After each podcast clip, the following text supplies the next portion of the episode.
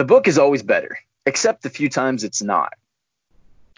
An Animorphs movie is officially in the works. Apple TV's Foundation series trailer just dropped, and a Dune movie is currently being filmed. There are also the classics, from Lord of the Rings and the Narnia franchise to movies so famous you've probably never even realized that there was a book version. Books like Rambo, First Blood, Mrs. Doubtfire, and even Die Hard. But we've also seen the disasters, or straight up crimes against humanity. I love your sex tape. that were movies like Ender's Game and Eragon. Taking a great work of fiction and turning it into a great film is often a whole lot harder than it sounds like your sex tape. Today we're talking about book adaptations. What's done well, what's done terribly, and what should be done when taking text to the screen.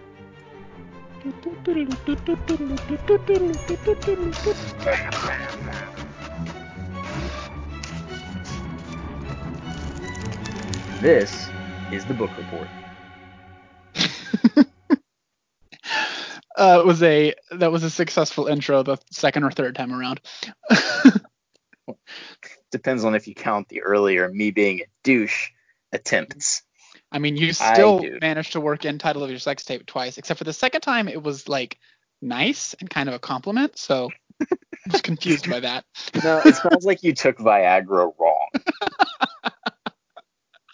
often a lot harder than it sounds. Yeah. How did you, you take it you wrong? took too many. You like, took way too many. You okay. took like 12 pills, which is bad because that shit is expensive. Why would you know how much Viagra costs, Stephen? Uh, I looked it up one time because I was arguing with someone.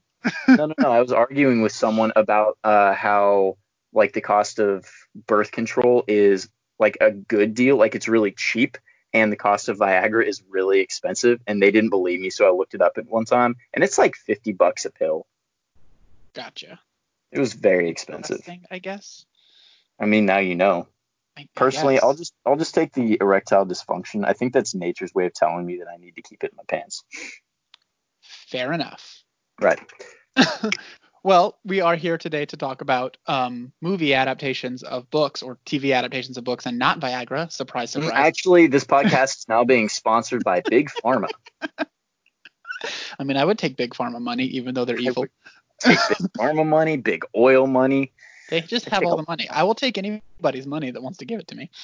Right. Um, uh, yeah. So I have a rule, or not really a rule, but I started thinking about this as we were preparing for this episode, and I think um, the key to a good adaptation, the key to a good adaptation, is that you have to be able to take the source material and either shorten it, or actually you definitely have to shorten it if you're making it into a movie, but streamline it in a way that either fixes a problem, improves the story, or simply takes advantage of the fact that it's in a visual medium. Medium, because so often people talk about how you could have just filmed the scenes in a book, and I don't think that would actually turn into a good movie. That would just be kind of a boring film. If you no, just that'd be horrible. Screen.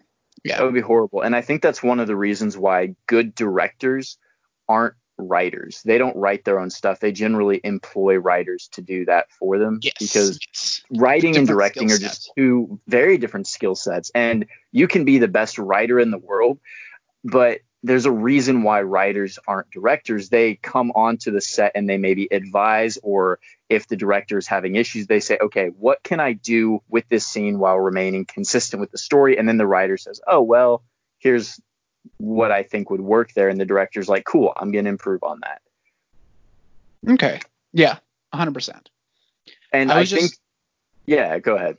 I was just glancing. We made a table of good, bad, um, good, okay, bad, and ugly books that have turned into films or TV shows, and I vehemently disagree with one of the ones you put in good. That's okay. We'll see. We'll see. Yeah. I might know which one it is, and I don't super care because um, I'll argue it all day. But um, I just think that I know that some people really get frustrated when their favorite books are translated into movies or TV shows and they don't work out that well. Um, I don't always. I think I really like it, even if it doesn't turn out well, I generally like seeing what people try to do with the story in a visual space. I always yeah. think it's really neat. It's inventive. Sometimes it falls very flat, but I think that that's an opportunity to try again. Um, kind of like the the Bourne Identity series was originally created back in the 70s, and then they redid it in the 2000s, and it was a lot better. I think there are just times when you can use that as an opportunity to say, ah, the other guy sucked at it, but I can do it again. Yeah, and I think that's something Hollywood is really bad about is they don't reassess things that were flops but have good potential. Meanwhile, yes. they'll they'll remake the same thing into oblivion over and over again. But movies Spider-Man. that yeah, but Sorry. movies that Spider-Man could have been good but just for whatever reason didn't work, they won't ever try again with, and that's really annoying to me. Yeah, I I am very happy though because every once in a while you will get something where it was made years and years ago and it was okay, and then they will redo it. Like, uh, have you ever seen the old, like I don't know if it was the 60s or the 70s, but there was a cartoon Lord of the Rings movie. Yes. I think it was based on The Hobbit, and it was it was weird. Um, and if that was the only thing you knew about Lord of the Rings in film, you'd be like, I don't want to watch that garbage. But then they remade it into one of the best trilogy adaptations in history. Mm-hmm. 100%. So and it think, can be done well. Yeah. And I, I mean, let's just start with Lord of the Rings because that's almost a gold standard of movie adaptation, and it also has like kind of next to it the hobbit which is almost the worst standard for movie adaptations oh, right next to each other. Uh, i think for me the thing the lord of the rings did so well is exactly what um, tolkien did when he wrote lord of the rings. He took this massive all-encompassing world and mythos and story and he condensed it down into the most interesting parts. And then um, cameron took the books that are huge and long and condensed it down as much as possible into the most interesting parts who do, who do you think directed the Lord of the Rings? I said Cameron. Cameron did not direct Lord of the Rings, did no, he? No, no, he did not. It was Peter Jackson. Thank you, Jackson. You're welcome. I'm gonna Don't do that give James times. Cameron Lord of the Rings too. He already has Titanic and Avatar. Right. I'm gonna get that wrong. I'm gonna confuse directors so many times because that's okay. that's okay. throughout this buddy. episode. Get used to it. Right. I um I think that one of the strengths of using books as source material for a movie is that you've essentially crowdsourced the um, marketability of your story. And if it's a best selling novel, you already know that people are going to be engaged by the story. So that takes a lot of your guesswork out when you're going to a studio because you say, hey, this is a beloved story. Let me turn it into a movie. Mm-hmm. And then and, you just you have the there that's a double-edged sword because then you also have the problem with the fans and we have learned so many times in the last few years that toxic fandoms are just the worst thing that could possibly ever happen to anything. Um, so you've got to figure out ways to appease the fans and stay true to the story without compromising, you know, what your vision is. So it's a tightrope walk. So when you say toxic fandom has ruined things, let's let's talk about an example or two of that. I like that okay. track. Well, the most recent example, and it's something I am not at all a part of, so I don't super get it. But The Last of Us 2 came out this last week, and that's a video game. Do you know what I'm talking about? I do. Okay. Um, the first one is almost universally praised, uh, especially for its storytelling.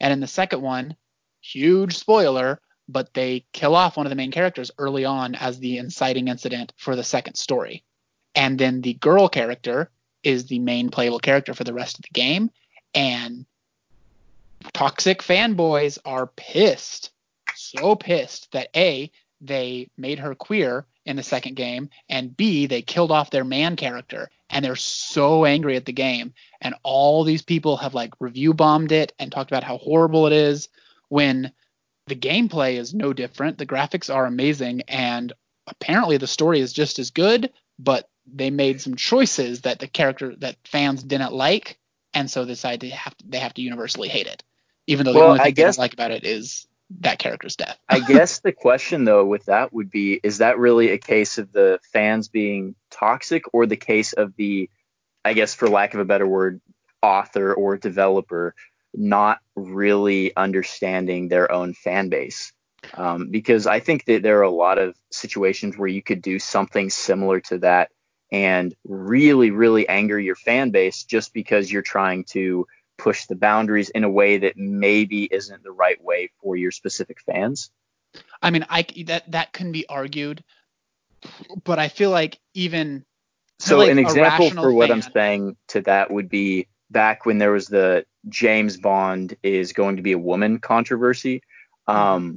I was not a fan of that decision, and I'm glad that it kind of ended up being a non-issue. Because, but the reason why I wasn't a fan of it is because you are co-opting a character that has been male through the entire series, and that's what your fans are expecting, and your fans have been loyal to that idea for decades. And I think if you want to make a character that is a strong, empowered female lead, then you should make a strong, empowered female lead. You shouldn't co-opt a male character and then just turn it into a woman simply to say, ah, look, equality. Because I, I, don't agree, think that's a that, good way to advance cheapens, the cause. That cheapens both your point and the the source material you're working with. I agree with that. Yeah. However, I think we are both rational human beings, and if they Hell chose yeah. to do that with 007, we wouldn't, without viewing the movie at all, go make several dozen different accounts on Metacritic and review bomb it without ever actually have seen the movie. Oh, because I mean, I've got a lot of free time right now. we are not the worst people in the world, and that's but what I have a lot of free time. toxic fandom. Yeah, but even with all the free time in the world, that sounds miserable. How much do you have to hate Oh. something to do that? I don't even like something enough to do that. Exactly. I don't understand how these people have that much rage over character decisions that really don't affect them. I But self-esteem. Those are all those are all like IP that don't start in books and become movies. What I'm talking about when I say that you have to respect your audience when it comes to um, taking a beloved source material and turning it into a different version of that material is things like um, we briefly mentioned this, and I haven't seen the movie, but uh, I just know that the the basis of the thought process is wrong when you take a character who is praised for being a complex villain main character and you turn him into the hero of a story to make a movie. Uh, that's just starting off on the wrong foot. And What, you, what are you talking about? oh, I'm talking about Artemis Fowl, the Disney. You should have really prefaced that one I should have. by saying Um, Artemis Fowl. Okay, so they turned the hero into the villain, or the I was Vice trying versa. to figure out what you were The, talking the about. too main character in the Artemis Fowl books is a teenage supervillain. Um, Right. and that's kind of the entire point of the books. And they Yes. turned him into a hero for the first movie. And it was Oh. like, No, what? that's a mistake. Like you just Yeah. started off with the wrong foot. And maybe they managed to pull that movie out and make it work, but it that has you have to have so much to be able to start off at that wrong of a point of view and make it by the end. Yeah. Um one That'd I've be like seen, if you had the uh, series of unfortunate events and it had happy endings throughout the exactly. series. You're Or like, if you had- mm, uh, or if you had a book that was entirely based on the relationship between two characters um, and the way their magic and relationship meshes together and then when you make the movie version you don't let one of them speak till the like 45 minute mark mm, this I'm character's a woman. I like it. Don't let her speak. is a woman and a dragon and i'm Right, talking don't about let her speak. eragon I'm telling you. Mm, just that's a mistake. why would you do that that is bad. Yeah. I don't know. or so I guess we're kind of jumping into it. Let's talk about some of these books. Well, so far I mentioned two that I put in the ugly category, and I think the reason I've put them there is because the adaptation You've only mentioned one so far. I mentioned Eragon and um, Artemis Fowl. That one's not in my. Oh, Uh, I don't have it typed up. Sorry. Right, type it out. But the the ones I put into this category are ones that completely miss the point of the source material, um, in one way or the other. Just if you're going to adapt something, it means it already has an audience, like you said. It already has ingrained fans that if you just do the bare minimum, they're going to love it. And instead, you do the opposite. Like that's just grossly incompetent and almost like you're trying to make people angry. I and I don't understand why you would do that. I would completely agree with that because you, like I said earlier, you have a source that has been crowd tested. You know that people will like it, but then for whatever reason, call it artistic license if you want, you ruin the beloved story. And that I agree with you. That just doesn't make a whole lot of sense from an artistic standpoint or from a business standpoint. Um, I like that you put a wrinkle in time under the ugly list as well because I remember going I actually took my students to see that movie as a stupid let's not go to school today type of field trip That's cool. No, sorry, it was an awful it was an awful experience. Like that movie was just a mess. One of the flying things looked like a salad leaf. right? Just I I, I The movie was not done well. It and was the movie's bad been acting. done twice. This is one of the Uh, ones yes. that actually revisited and tried again, and both Yep. just sucked so horribly. I mean, it's a it's a very ethereal source material, so it's kind of hard to put it into a visual. But you should be able to do it with all of the green screen technology we have and the CGI Yeah. that we have. It shouldn't be that difficult. and it was so like it was so childish. And i know they're kids books but they don't feel like kids books when you read them. One of the whole Right. points of that story is that you are so much more than just a kid. Your ideas matter. Love conquers all. Like these are the themes of the book. And in the movie it was just like let's dumb this down make it really childish and also just not make sense like we're not going to Yeah. try to develop the mythos at all even though we have visuals we can do this with where the book So I doesn't think that was weird. because this novel is honestly geared more towards kids, like children, I think this might be a movie that would benefit from being made into a like Disney style cartoon instead. Because so far live action just has not worked. yeah this could that could have been a very fun animated film um and that would have almost I think the live action little. stuff takes itself too seriously as part of the issue.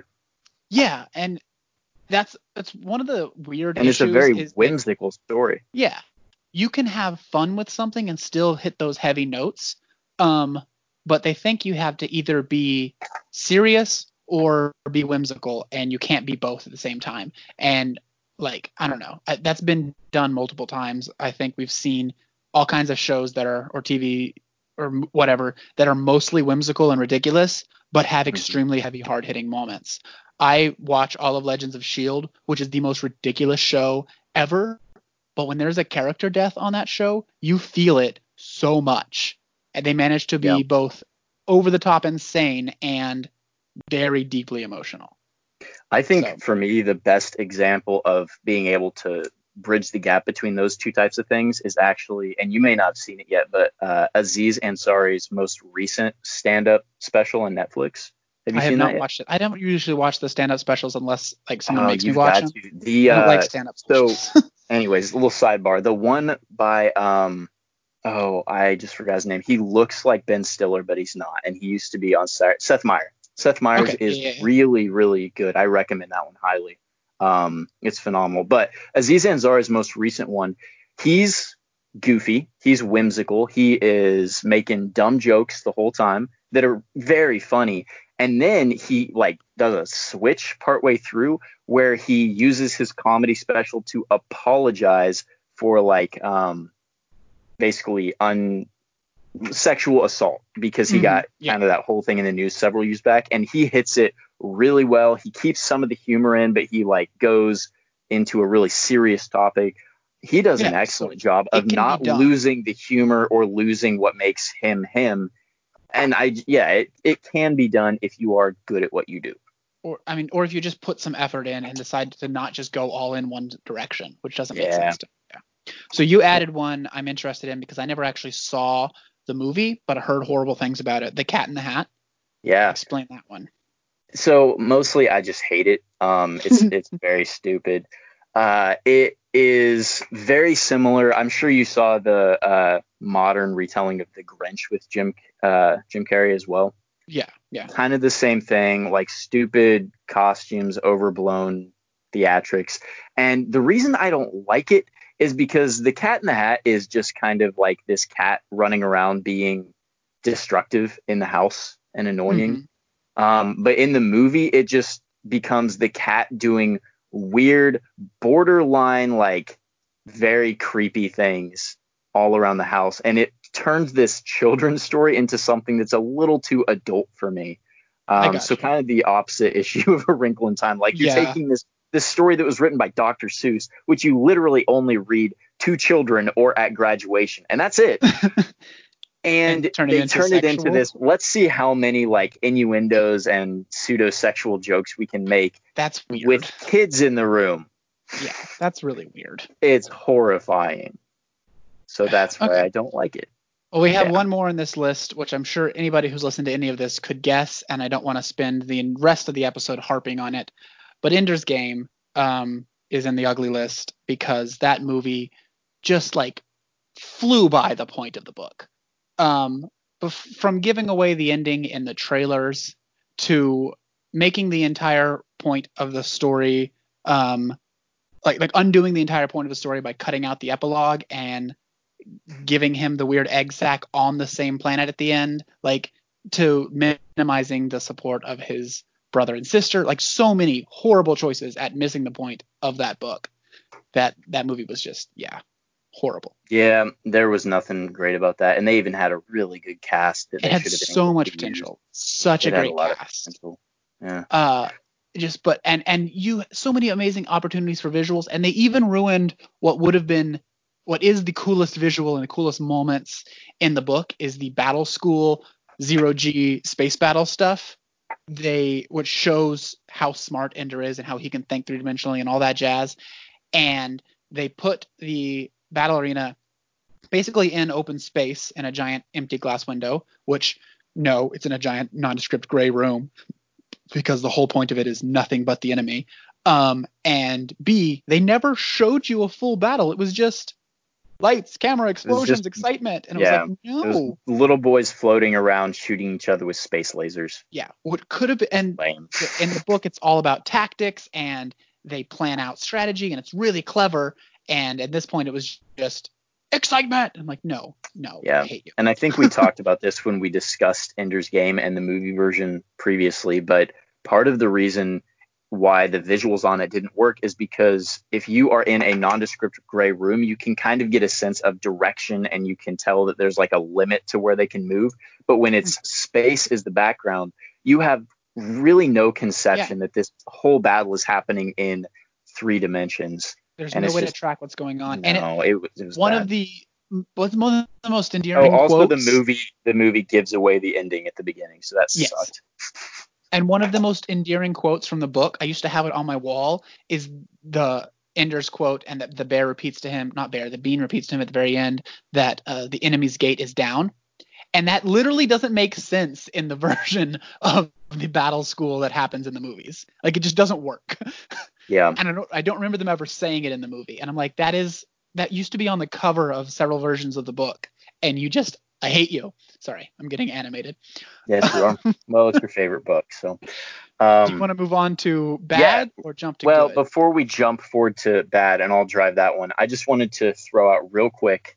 Um, it's really interesting to me when you have a very, very good director make a very bad movie, and I think it is partly because they they are good at a specific type of film, and then they try and go off and do something else that's a little out of their depth. And I don't know if you'd agree right. with me, but the reason I'm kind of thinking that's partly the case is I was curious who directed A Wrinkle in Time because it was a hot pile of steaming poop. And the director, uh, you're not going to know who this is, but her name is Ava DuVernay. And she directed both Selma and that new movie on Netflix. It's actually pretty old, but 13th, which both have been nominated for a lot of awards I've for heard her of Selma, as a director. But I've never seen either of those. So yeah, Selma's really good. Thirteenth is on my list to watch, but basically she is an exceptionally talented director, and I think that she just does better with the those types of movies that are a little more hard hitting. And so when she tried to do A Wrinkle in Time, it just didn't quite fit her wheelhouse. Anyways, um, let's talk about bad. So okay. the first one on the list is The Hobbit. I agree. That's it. Stupid. Okay. Yeah. Stupid it, movie. I, I put this in bad and not ugly because they got the point of the Hobbit. They told the story. They, for the most part, they told the story, but added so much extraneous nonsense and just lingered in places that didn't matter. And it was just, it, yeah, the movie should have been a single movie. There was no good hmm. reason to make it into a trilogy. The Lord Except of the Rings money. trilogy was three books and they made it into three movies and it made sense and they were forced to strip out a lot of the boring parts of the books. They should have done that with The Hobbit. They should have condensed it, stripped out the boring parts and made it a single movie and it probably would have been phenomenal because then you wouldn't have had that stupid, dumb, weird ass romance that got thrown in Yeah. there between Evangeline Lilly and Orlando Bloom, just because both of them are pretty people. Just like the Hobbit, not just unnecessary. them It's who were in massively unnecessary. I don't even remember. I remember so little of that movie. I yeah, I Um, think I got that romance wrong, but it was just such a stupid plot Yeah. point, and there was so much in the movie that felt off because you could tell that Peter Jackson just was like, I'm, I'm it in. I don't care anymore. I'm doing this because I was forced, and I'm going to use CGI for everything. And the original Lord of the Rings movies really didn't, which is yeah, why they worked practical so well. Yeah. Yeah. which is good because even like I remember watching those extended release stuff, and you see them making Helm's Deep out of styrofoam Mhm. so that they could blow it up later. I mean, it was really impressive stuff. it and was then- a massive undertaking, and then The Hobbit was just a massive Well, and then you- maker. Yeah, because then so you have the Lord of the Rings where they make the sets out of actual things, and then you get to the Hobbit, and you got that news story that comes out of Ian McKellen in a room by himself that's just green, and he's I'm like, breaking down in tears over it. yeah, Yeah, he cried because the poor guy had to just act out the entire movie in, by himself. yeah, yeah. Terrible. Okay, so um, have you seen The Dark Tower? Because that's the next one I put on this list. So on the next in your list is The Dark Tower, Charlie and the Chocolate Factory, and The Dresden Files. The only one of those I've seen is Charlie and the Chocolate Factory. Okay, well, I'll briefly go over The Dark Tower and the Dresden Files. The Dark Tower is bad because it literally tried to and like tried to kind of reinvent the books, which is actually a smart strategy if you're trying to turn it into a movie. I think um, the uh, we don't have this anywhere on the list, but you mentioned them earlier. The Bourne Identity series, or just the Bourne series in general, completely reinvents the story. Just takes bits and pieces from the books and turns them into unique and interesting movies. The Dark Tower tried to take the entire Dark Tower series and completely reinvent it for a one-off movie. But by doing that, they took a minor character or a couple minor characters and combined them into one person and made that person the protagonist of the entire story. And it was just like, okay, this is now boring.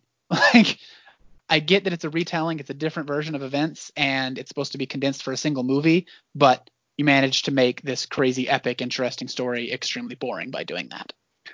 And then the Dresden Files, it again has so much potential. It was a TV show that I think only lasted 13 episodes. Um, and this is a massive book series that we've talked at length about. It has so much potential and be a very interesting story. But they chose an actor that was all the actors were too old for the roles they were playing in the beginning of it. And then they took the first episode is the entire first book. And that's just like Whoa. yeah, you can't shove all of that into a th- and it was a I'm pretty sure it was only a half hour episode. You oh, can't Oh, do that. Like why? That's excessive. You have infinite source material. You could have stretched this out and done so much with it, but you just tried they kept trying to shove everything into one story, one one episode and then like the reason the the books are good is because everything that happens in one book eh, like builds on itself until it's this massive big thick decent lore. And instead in the show they made it a monster of the week um where they just every now and then borrowed stuff from the books. And it was like okay i can see why this got canceled. Like Yeah. this just doesn't work.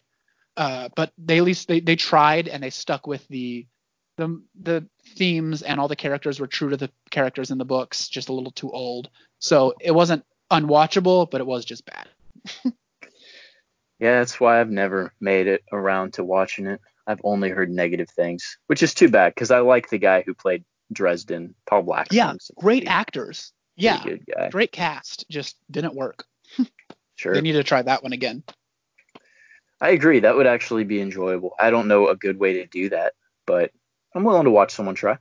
I could be Yeah. into it. that would All be right, a great so- Amazon or Netflix series. I would love that. Oh, Remake the Dresden great. Yeah, they could do that. if anyone against all odds from Amazon or Netflix is listening, hell, we'll even take Apple TV at this point. Dresden Yeah. Files, do it. Do it. Um, so Charlie and the Chocolate Factory. Why do you put this one in bad? Because I thought that the movie did a good job of getting across kind of the absolute batshit bonkers whimsy of the story. Well, if you'll notice, I put Willy Wonka and the Chocolate Factory in okay, and Charlie and the Chocolate Factory in bad. Yes, I understood. Um, okay, is I it just because is it just because they went so off book for Charlie and the Chocolate Factory? No, I, I feel like in I feel like the two I, I don't really particularly love Willy Wonka and the Chocolate Factory, but I feel like everything in that movie worked. Um uh and I mean, I think it it's kind of stood the better. Yeah, I think it's a better movie. But Charlie and Chocolate Factory just feels like there was so much. It was just like let's just make colorful, happy, fun nonsense, and it didn't work at, very well. And if you compare the two or compare it to the text, it just isn't fun. It's just creepy on several levels, and oh, it's very creepy. I don't. Yeah. It just didn't. I don't know. It, none of it worked for me the whole time. I kept every single scene. I wanted to stop watching and go watch Willy Wonka, or just stop That's watching and go reread the story. Like it just didn't work at I all. get that. I think what's interesting is that uh, Willy Wonka in the Chocolate Factory is almost entirely about Charlie, and Charlie in the Mhm. Chocolate Factory is almost entirely about Willy Wonka. Yeah, their their their naming no- conventions are bad on these Stupid. movies. Yeah. I mean, I will agree that the whole uh, inclusion of a backstory where um, Johnny Depp's dad is uh, Christopher, oh, what's his name? Christopher plays Saruman. Um, Yeah, I know who you're talking about, but I can't think of his name. Christopher name. Lee. His name is Christopher Lee. who's a dentist who doesn't let him eat candy, and that's why he becomes a chocolate factory. Like, what the heck? What? what are we doing here? Unnecessary. We don't need to see this. Like, Very okay. unnecessary. Yeah. All right. Fair enough. I can see why that would make it into bad. So, okay. Okay. This one is probably going to be the most controversial one that we talk about because everything on this list I have seen on a best movie adaptations and a worst movie adaptations list. Um, every single one of these I've seen on one or the other. But I think I have a good case for all the ones I put on here, and I hope you can back me up or have good cases for the ones you put on here as well. I will if you get to it already. Okay, well, I want to start with The Giver, which I've seen on a lot of worst adaptations list. But I think this that did movie a. It wasn't good. It's not on good, but it's okay. They tried something. It didn't work, but it didn't fall as flat as any of the movies on the bad or the ugly list. All right. they they took a story and they told you the they told you the same story. They got the same points and messages across. They just played up the YA faction of it for some stupid reason. Um, when Yeah, I know it's a YA that book, book is dark as hell. it is, and I know it's technically a young adult book, but it was before YA was its own thing and had all these specific things that have to happen in it. Yeah, like And- don't use lethal injection on children in your book. Yeah, That's a pretty good young adult conven- convention nowadays. yeah, and God, The Giver is dark. It is. And in the movie, they toned down the darkness. They still left it in. Like you saw all this stuff, but they toned it down by giving it this shiny veneer of YA, love triangle um, Yeah. fight against the machine drama, which was not needed, but they tried to reimagine the story for today's version of YA movies. So it was okay. It wasn't terrible. It just, you could have done better, obviously. enough. Out of curiosity, did you ever read the rest of the trilogy? I did not. Okay. I started Most the people second one. haven't. Yeah. I started the second one and was like, you know what? No, I'm happy with how this story ended. I don't need to read anymore. So I actually, um, The Giver is excellent. The next book is called Gathering Blue, and I think that one might almost be better. Um, the third book is just weird because it gets into like magic, which is a little fruity, but it's an interesting series nevertheless. But all right, your next book, um, Ready Player One. So your Yeah. first two books on this, I actually think are both like not good movies, technic from a technical standpoint. I understand what you're saying. They follow the the line of the books and they address a lot of the issues, but from a technical standpoint, I don't think either of these are good movies. yeah, that's why they're in okay. These Okay. aren't. I don't hate these films. I don't like. I clearly don't understand your ranking system. okay. But tell me about Ready Player One. Okay, so Ready Player One, okay. they, the whole point of the, or not the whole point, but one of the whole characters, his entire arc is that he's the smartest, most obsessive person in the room, and the, the way he solves the puzzles in the movie is that he just lucks out into um, trying something nobody tried before, and it's not intelligence, it's not skill, it's not his weird obsession, it's just like the stupidest contrivances to how he solves the puzzles and gets the Easter eggs. And yeah. that that is infuriating. But other than that, the rest of the movie did exactly what anybody who read the book wanted. They wanted to see all of these various characters. Acid trip. Got it. Yeah, they wanted them all together in one scene, and they did that. And the times that Ready Player One works, it works really well and it's cool. But the rest of it is just bad enough that it doesn't actually elevate into a good movie. It's just like a bunch of good scenes that aren't a good movie altogether. Fair enough. Fair enough.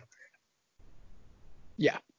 I so I yeah, Ready Player One was kind of an interesting movie, um, just because the visuals were stunning, and I did I you know I kind of enjoyed the overall storyline of it, but I think that comes more from the storyline just being a good one from the book standpoint, not so much from the movie itself. Yeah.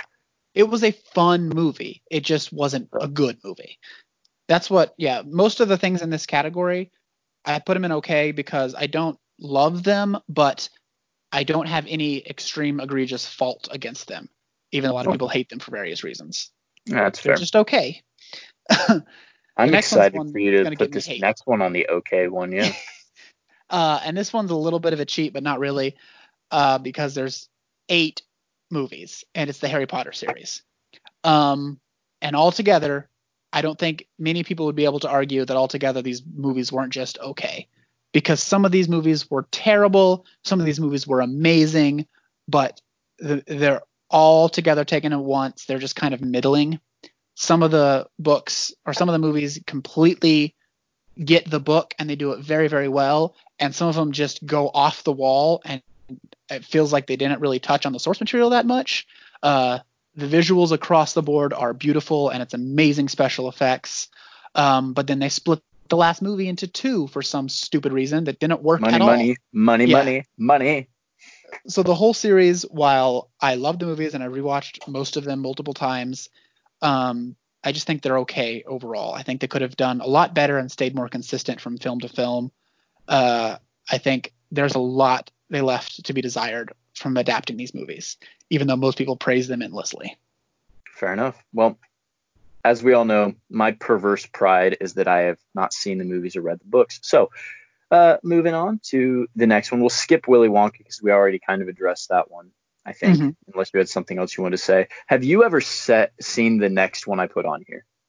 I have. I remember seeing it. If you're talking about like the cartoon kind of TV show, I am. I am okay, talking yes. about that. I've seen a so, few of the episodes, but I never got to watch a lot of them. So I'm just talking about like the the movie itself, which is called Redwall, and it's okay. pretty old. I don't remember what year it came out, but when I was a kid, as most kids who like reading are, um, I was obsessed with the Redwall series by Brian Jacques. It was great. All I wanted was for a movie to kind of interpret everything that was going on, and I put Redwall in the okay because Brian Jacques's books are so descriptive. They are so flowery. They are just so visually stunning. Even makes when your mouth water when he talks about food. Exactly. Like um, and he's he stated that the reason for that is because most of these books he wrote so that he could read them to blind kids in like a local um, school for blind children. yeah. So I know the dude is a saint, and so his books are just over the top, just stunning. You can close your eyes and picture everything. Mm-hmm. And the Redwall movie is the only time in my life where I've ever seen a movie that didn't make the visuals better. If anything, it just right. fell flat okay. because you couldn't get as much texture out of watching it on the screen as you could reading it out of a book. And it was kind of low quality animation, if I remember. Oh, it was horrendous. Um, yeah. it was like if DreamWorks got spun off into something lower than DreamWorks. it was almost stop motion at times. Yeah, it just I, I I can agree with you there. It was kind of like um are you familiar with Max and Ruby at all?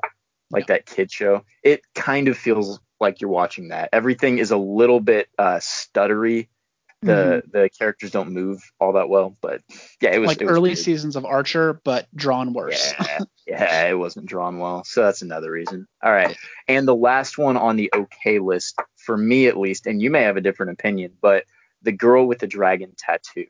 The most no, I 100% agree with you on this. I almost put that on this list too. So yeah. Okay, good, good. Um, those books were phenomenal. I Mm-hmm. always forget that I've read them, but anytime I remember them, they instantly jump back up into like my top list. I loved them. They were rough to get through at times, but they're just so phenomenally well written. Um, and then you can kind of weigh in, but I felt that the the movie just I don't know, it just didn't do it justice. It didn't I don't even know how to put it into words. So I'm gonna actually movie- let you jump in okay. and maybe I can spin off of that. the movie was um it was good. I saw the movie before I read the books and I liked the movie and then I read the books and realized that A, the reporter guy isn't super the main character, which obviously Yeah. the girl with the dragon tattoo should be the main character. And instead she's this kind of relegated to the side character, even though the movie and the book is named after her. And it becomes weirdly like the, the story in the movie at least becomes very kind of judgmental and male gazy of her character when she's the titular character, and I never got that. Well, I, I didn't even notice that till after I read the book. But then Yeah. also, it just kind of it doesn't work as well. The it turns into more of a thriller, and I guess the book is technically a thriller too. But the book feels more like a mystery, and like there's this thing to be discovered, and the movie Yes. felt like a thriller.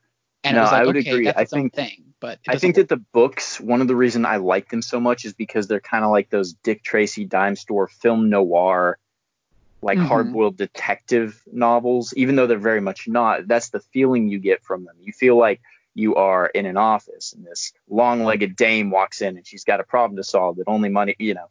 Right, and right. That was the books. And then you're right, the movies were more like this psychological, I don't know, like European drama horror thing Yeah. that was just it almost felt like it was trying so hard to be edgy and dark that it Exa- kind of missed the the actual theme or the actual feeling of it. Um, because I know I don't know, it just it it made it almost too dirty and grimy. Yeah. And that's why I mm. feel like it, it fits well into the okay because on its own, that's a good movie. Once you Yeah. read the source material, you realize it didn't work as well as it should have. I- it yes. wasn't right. Yeah, I agree. And I think that that kind of comes across because there were three books and it didn't get One, made into yeah. three movies. Well, the Swedish version, it got three movies, right? yes. They made all three movies in in Sweden. Yes. Um, and there's they're out there, and apparently they're really well liked, but there's no you can just have to watch it Yeah, with subtitles. I need to I mean, it's probably really well liked because the only there's like no other pop culture that comes out of Sweden. that's It's like all they got. That's- That and IKEA. yeah. So I don't know. All right. All right, on to good. So on to good. Let's do it. well, and I know you're going to disagree with some of these, but Yeah. Screw you in that- advance. Probably fair. But one thing that is very apparent on this list is, um, with a couple notable exceptions, most of these are known. The movie is known better than the book is, um, which is 100%. fun. Yeah. So the first one, right off the bat, is the easiest one to talk about because it's Fight Club. Um, and the author himself agrees that the movie is the better version of the story. So that right there tells you everything you should know. Um, Chuck Palahniuk isn't great at endings. I, I, I say that he wasn't great at endings when he wrote Fight Club. Some of his other endings of his books I love, like to know compare, but he didn't have a good ending for Fight Club, and the movie version took the book and figured out a good ending, a solid, like Mhm. very successful ending. And that's something you should do if you're adapting a book. You should fix something or improve something. Otherwise, what's Well- the point of doing it? Yeah, and the ending of the movie, I think, is part of the reason why this movie kind of became a cult classic Yeah, because it just really hits home the message of the movie and the book so well that everyone's like, ah, I get it. and it completes a lingering thread, so you don't feel so empty when you finish the book. Yeah. Because the book, um, the the love interest is gone at the end of the book. She just doesn't appear again. She leaves on a bus and never shows up again. Um, and in the movie, she comes back, and that story gets a conclusion. And that last line, "You met me at a weird time in my life," like it's just perfect. It's just so well done. Yeah, and I also think that a lot of the like the fact that you can have the um I don't know. I think that this is a story that just works better if you, as the viewer, can have a visual representation of the the like what's going on in this guy's head and the two Right. character issue.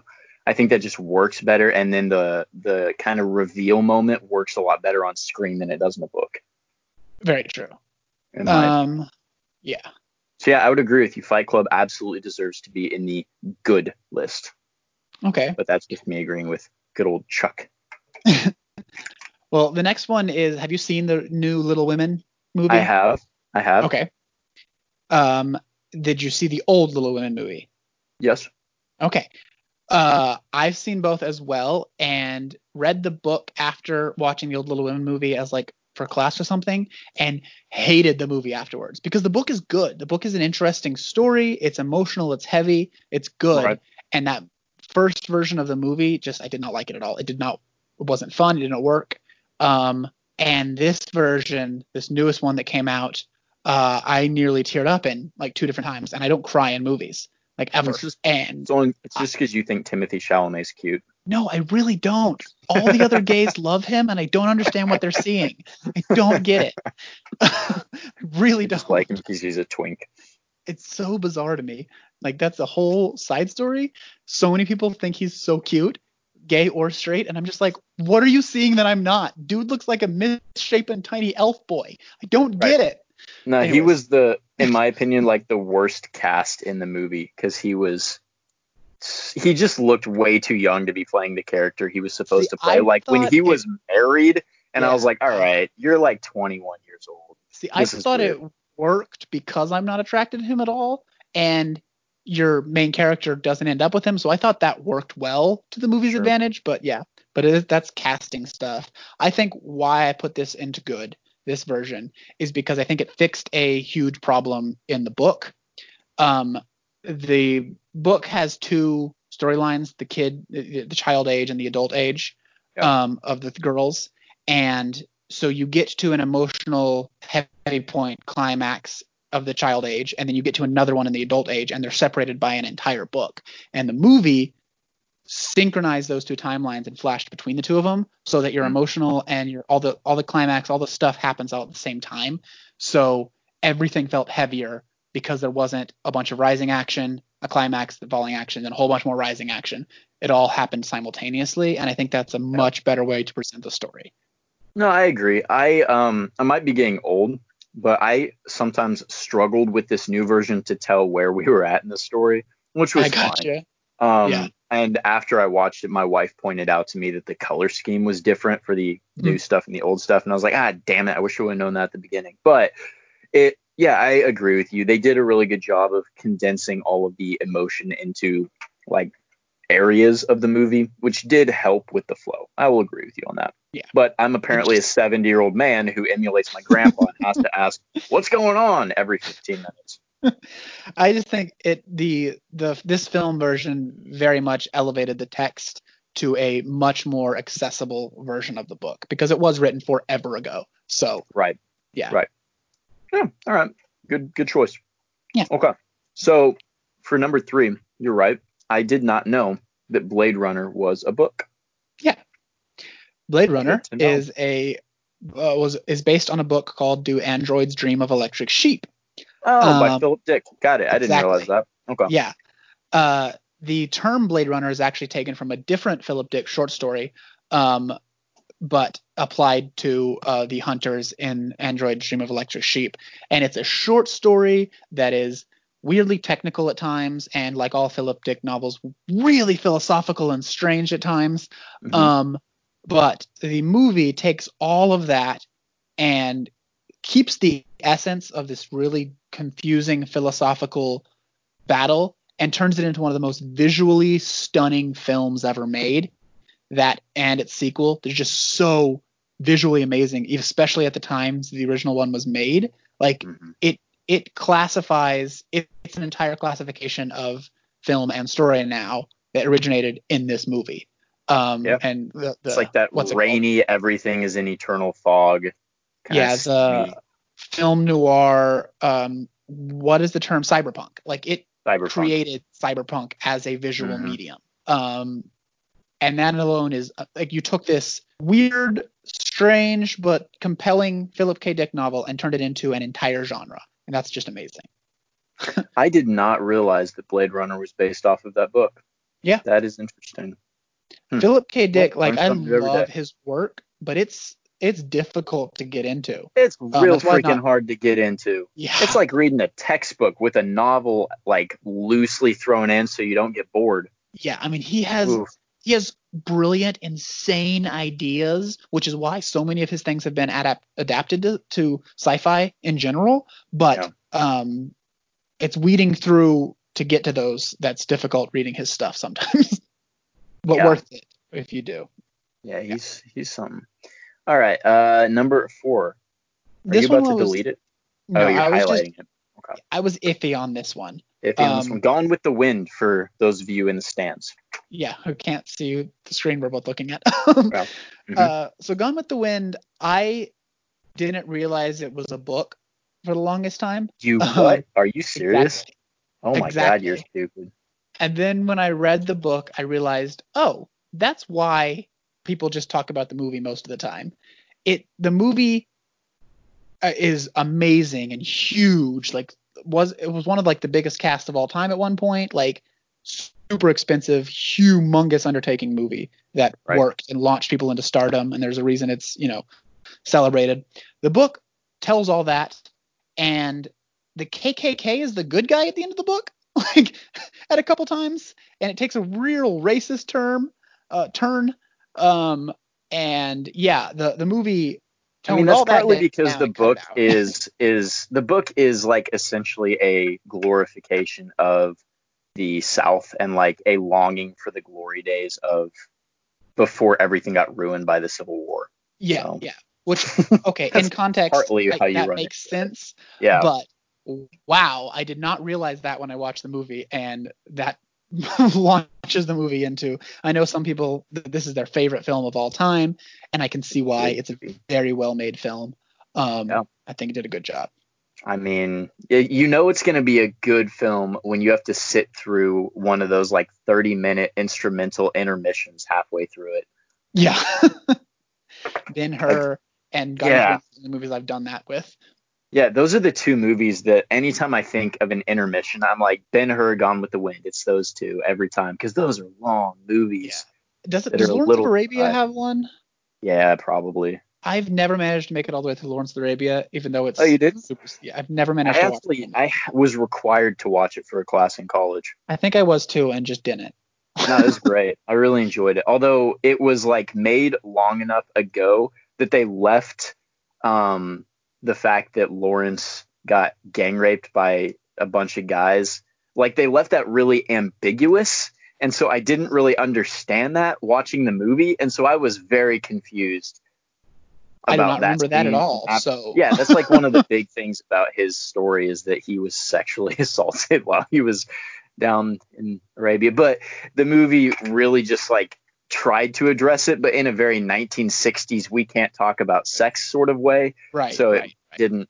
It was hard for. I didn't understand it. Um, but yeah, Gone with the Wind. That's a good choice because I don't. That movie is so old that I don't even think of it as being a movie adaptation to a book. I kind of mm. think of Gone with the Wind as the book movie. I don't think of them separately.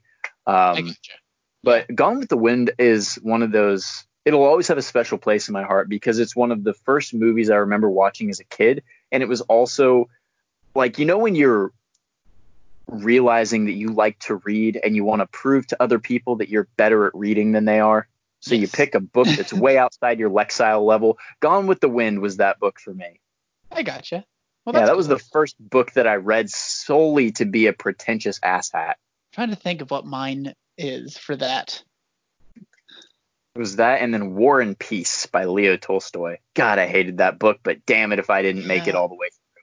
I didn't like that book either. I think I just picked the thickest book in the library when I was in like elementary school just to prove right. I could read it and I didn't right. cannot remember what that book was because apparently I hated it, but well, you were in Lawton, Oklahoma, so, so if I had to guess, the thickest book was Kampf. Green Eggs and Ham. Mm-hmm. Ooh, you, you, went dark. You I went just stupid. I went say you guys dark. were stupid. Oh my god. Two different directions on that joke, but I'm, I'm proud we both got it off. yeah. Very different directions. Yeesh. All right. All right, let's finish. I think that says something about our outlook of the world in general. Golly. Okay. You didn't grow up in Lawton. You didn't know how stupid and terrible it is. No, you know what? I think that's why Sorry, I'm a better person. Friends and family who still live there. He's not. He complains about Lawton all the time. all right. Um, Get out. Leave. Okay. All moving right. on. So next one, we do, we just need to like give it quick lip service. So Lord of the Rings, good. We agree. we talked. like we've talked about it so many times. Um, the next one, where the wild things are. Okay. This one I thought you might disagree with me on, but um, where the wild things are is this insanely fun dreamscape nonsensical kids picture book. Um, Ripped back on LSD. Yep. yes. Got it. that they turned into a LSD trip of a beautiful, ridiculous movie that is so much fun. One of the most fun experiences I've had in the theater of watching this criminally underrated movie. It was so dumb and so just like anything goes and so fun and then heartwarming at the end still.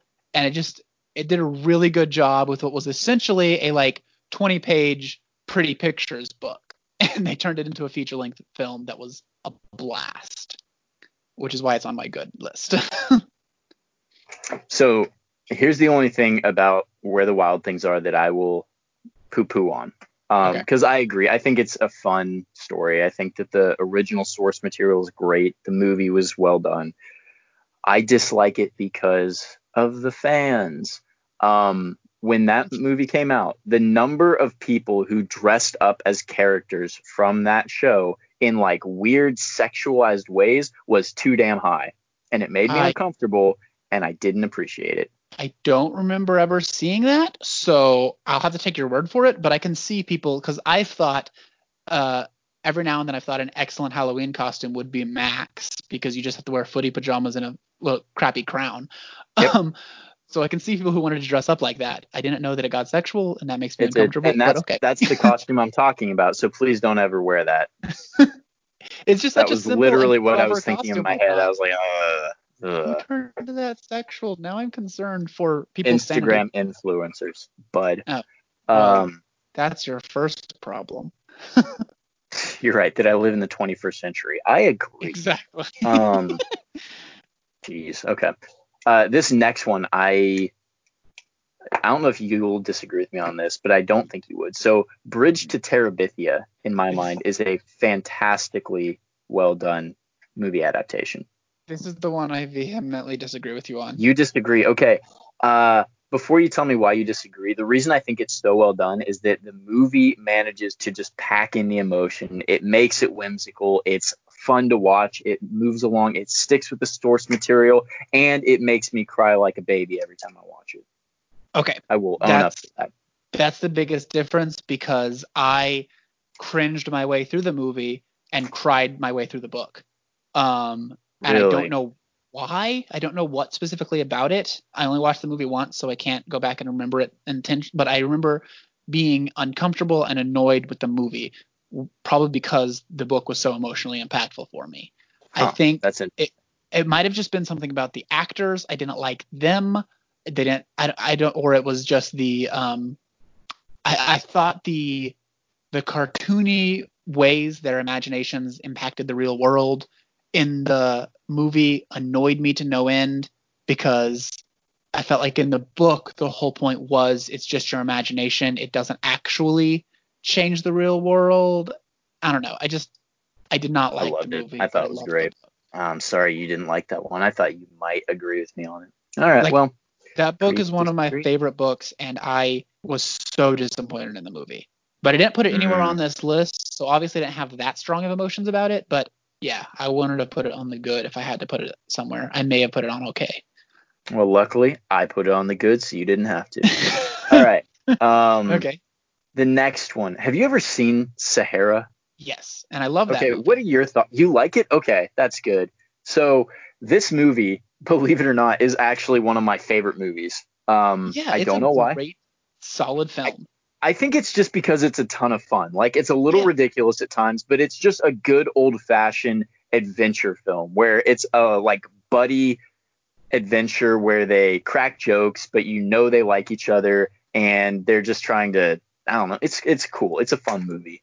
And um, I think they did a really good job of taking not the first book in the series by any means and making you feel like it was part of a larger narrative because yeah. it was without making you feel stupid for not having read all the books. I think they did a yeah, good job. They, and they made a lot of really good nods or homages to running jokes or things from the books so that mm-hmm. if you mm-hmm. were a big Clive Cussler fan, then you would be able to catch these things and be like, ah, that's good. Like they have a whole bit about um, Admiral Sandecker's cigars getting stolen all the time by Al mm-hmm. which is a running gag through all the books. Um, a lot of the clothing they wear is appropriate. Like even Dirk Pitt is wearing his signature orange faced Doxa dive watch. Like it's just really good. But the reason I put this one on good isn't just because I love this movie and it's fun and the soundtrack was awesome, but because I think they did a really good job of taking out all the stupid crap from the book that Clive Cussler thought was a good idea. Like um, the end of Sahara. I don't know if you remember this book at all, but the end of Sahara, the climactic battle involves a tank being jury rigged into a catapult that can launch flaming barrels of oil. Nope, I do remember this now. It's stupid yeah. as hell. It is so dumb.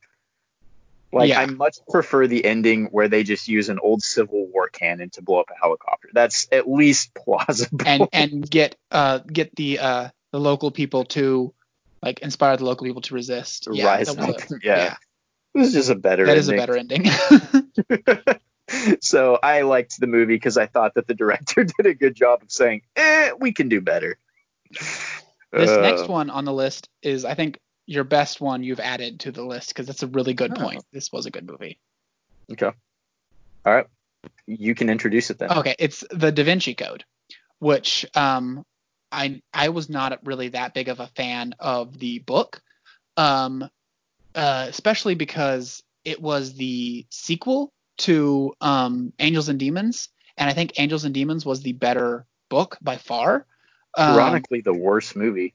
Yes, but yeah, and for they swapped the they put the Da Vinci Code out before they did like they swapped the storylines, which made it really stupid and weird um in the movie verse. Yeah. But the Da Vinci Code movie standing alone works really well, and and the visual problem solving weird puzzle things works a lot better um, when you can be distracted by the, uh, the the prettiness of it and the visuals and amazing casting of it when in the books, if you start to think about anything that's going on, you're just like, wait, that doesn't make any sense whatsoever.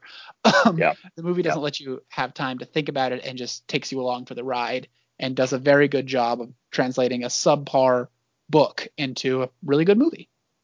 Yeah, I really like the Da Vinci Code. I think that again, I think I just picked movies that are kind of adventure but it's just it's a fun adventure with a little bit of mystery thrown in, some problem solving, and you get to watch like Tom Hanks be himself. Solve things. Cool. Yeah. like it's it's a fun movie. And I agree with you. The way that they did the visual representations of uh, solving puzzles was really cool. Um, they did a good job of not making this movie campy because I think that is a real danger with this type of mm. material. You can just make it really, um, I don't know, almost like Angel Has Fallen or one of those movies type situation that are just awful yeah. or uh, um, but the Da Vinci Code I really do enjoy, and they also managed to take some of um, Dan Brown's darker plot points and make them easier to get through. Because uh, he tends to go for shock value when yeah, he's describing so. his he's bad kind of guys. Because that's most his of bad his guys. He's going to shock yeah. you. well, his bad guys are always like absolute freaks when it comes to doing things. So in the Da Vinci Code, you've got the guy who wraps like a spiked chain around his yeah, leg and digs it deep. Yeah, and that translates well into film because you can't spend too much time on it. But in the book, Dan Brown just goes in so much detail. Yeah, you so kind of want torture porn. That doesn't make any sense. well, and I, it's unfortunately you're right. It's his shtick. I don't remember what his newest um, maybe it's not his newest anymore. I read it several years ago, but his to me newest novel involves his main villain uh, who will hire hookers simply so he can slowly stab them to death. Ew. Why? And it, it vividly describes the whole process of him like I'm not even gonna go into it, but it's just disgusting. And I really appreciate it when books are like, no, we're not doing that. We're going a different direction. You're weird. We're gonna take your story and do our own thing with it because you yeah. suck. Well, the the Da Vinci Code book felt like a I don't even know, like a treatise against organized religion and yes. a uh, uh, like a, a heroification of this character that was just kind of in the right place in the right time for the first book, mm-hmm. whereas the movie makes it feel like a like you know high stakes scavenger hunt. And yeah, that's a good description. The book the book is is dark and brooding and makes weird points, but the movie is uh, very fun. Yeah. Yeah. The movie, yeah, the movie is light and fun. The book is heavy handed. I agree. Yeah. Yeah. Hundred percent. All right, this last one I'm gonna a little bit disagree with you again. Okay. Um, yeah. The Hunger Games trilogy. Uh, or are you just saying the first movie? Uh, I was thinking the first movie, but we can talk about the trilogy because they it's maybe silly to remove them from gotcha. one another. Because I think the I think the first movie is the best one of the trilogy or quadrilogy because they made four, didn't they? Yeah. Dumb, but agree. Um, yes. Because I think they tried the hardest to separate the movie and book universe in the first one. They they cut a lot. They did the stuff that I talked about as what a good adaptation needs to do. They streamlined it and improved the source material where they could and removed a lot of extraneous stuff um, that they didn't that wasn't necessary. And when you have an entire trilogy of books that is narrated to you entirely from the first person point of view and her you get her thoughts the whole time, when you put that into a movie format, you have to change so much because so much of the story is driven by what she's thinking and feeling and you can't see that on screen. And I think they did a very good job of adapting that, keeping the same story without you know, without giving like a monologue the whole time or something stupid like that. So that's actually the reason why I put this on the good list. Uh, okay. I think I think that the fact that they were able to do that is just phenomenal because they made the movie very engaging. The um, storyline ran very smoothly, and they did that in spite of the fact that it, the entire book is written from a first-person point of view, and you can't do that in a movie. Um, so I just felt that that was a very, very well done adaptation for that reason because I think it was probably a very tricky one to pull off well. Um, I, I, would, would agree say, with you though that the first book was really good, and then after that it took kind of a, a dive downward. But I also felt that way about the books. So yeah, I think this the second book I think had the most potential to be a movie because so many more characters were involved. It wasn't all about her. The second her. book was very good too. Yeah. I yeah, now I'm and thinking about the it. Movie the movie did a decent job of the second book, but it changed directors, um, and therefore changed the feel. The first movie felt like an original um, interpretation of the book, and the second movie felt like a Marvel adaptation of the second book. And so just like white, not whitewashed, that's not the right word, but you know what I mean. Just uh, lowest common denominator telling the story. Right. Yeah. Um, and that's not I mean, th- those are fun. They're fine. They're okay, but they're not anything special. And I think the first movie, uh, if you stuck with that style and the the, the shaky cam and the kind of nitty gritty, but mm-hmm. um, a, a, lot of quiet moments. Uh, I think if you stuck with that for the rest of the trilogy, it could have been a really special trilogy instead of changing it to be more cookie cutter. I think one of the other problems this movie ran into is that the first movie was so incredibly popular that by the time you get to the, I guess, fourth movie, there were a lot of copycats running around in theaters. You had the yeah, Maze Runner, and the uh, Divergent series, and there's one other that I can't. Uh, it's on the tip of my tongue. Percy Jackson. Were, yeah, there were just so many young adult dystopian novel turned into book or turned into movies that you were like, all right, I'm done with this. These all feel like the exact same movie. Exactly. Like, they're all they all feel like they're in the same universe, just one town over from each other. Right.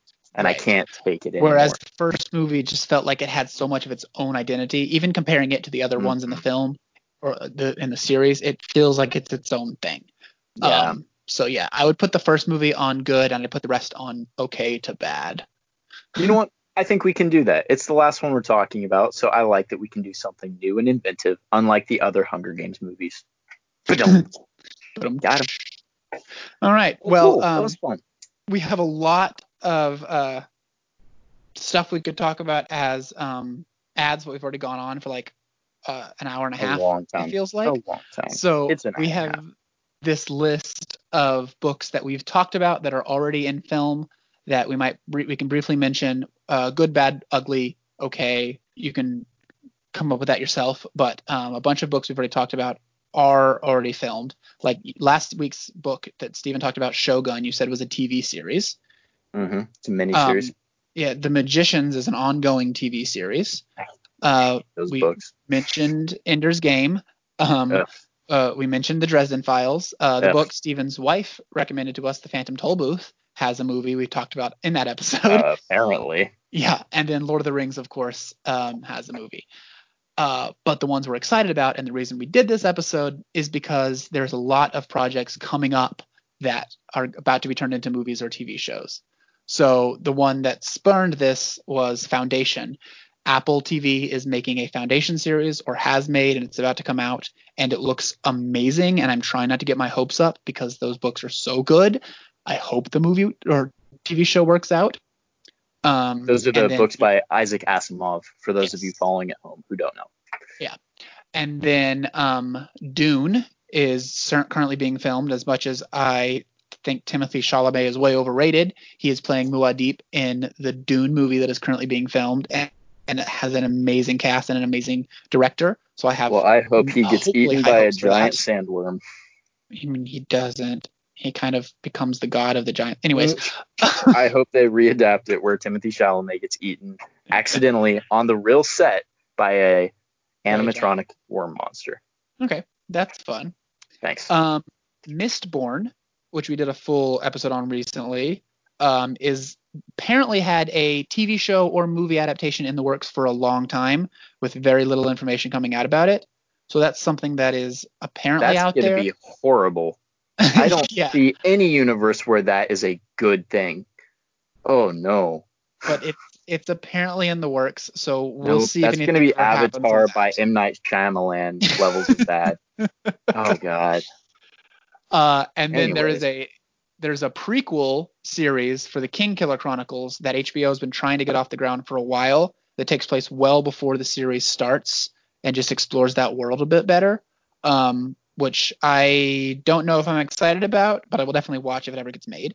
Um, and then the Wheel of Time. I can't remember if this is a movies or a series or what, but they've been casting that and making casting announcements per- periodically for forever.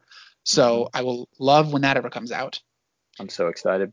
That's Yeah. going to be kind of a weird movie show though because So everyone everyone in the TV show is like a pseudo teenager and Yeah. there's a lot of schmanging going on in that Yeah. series.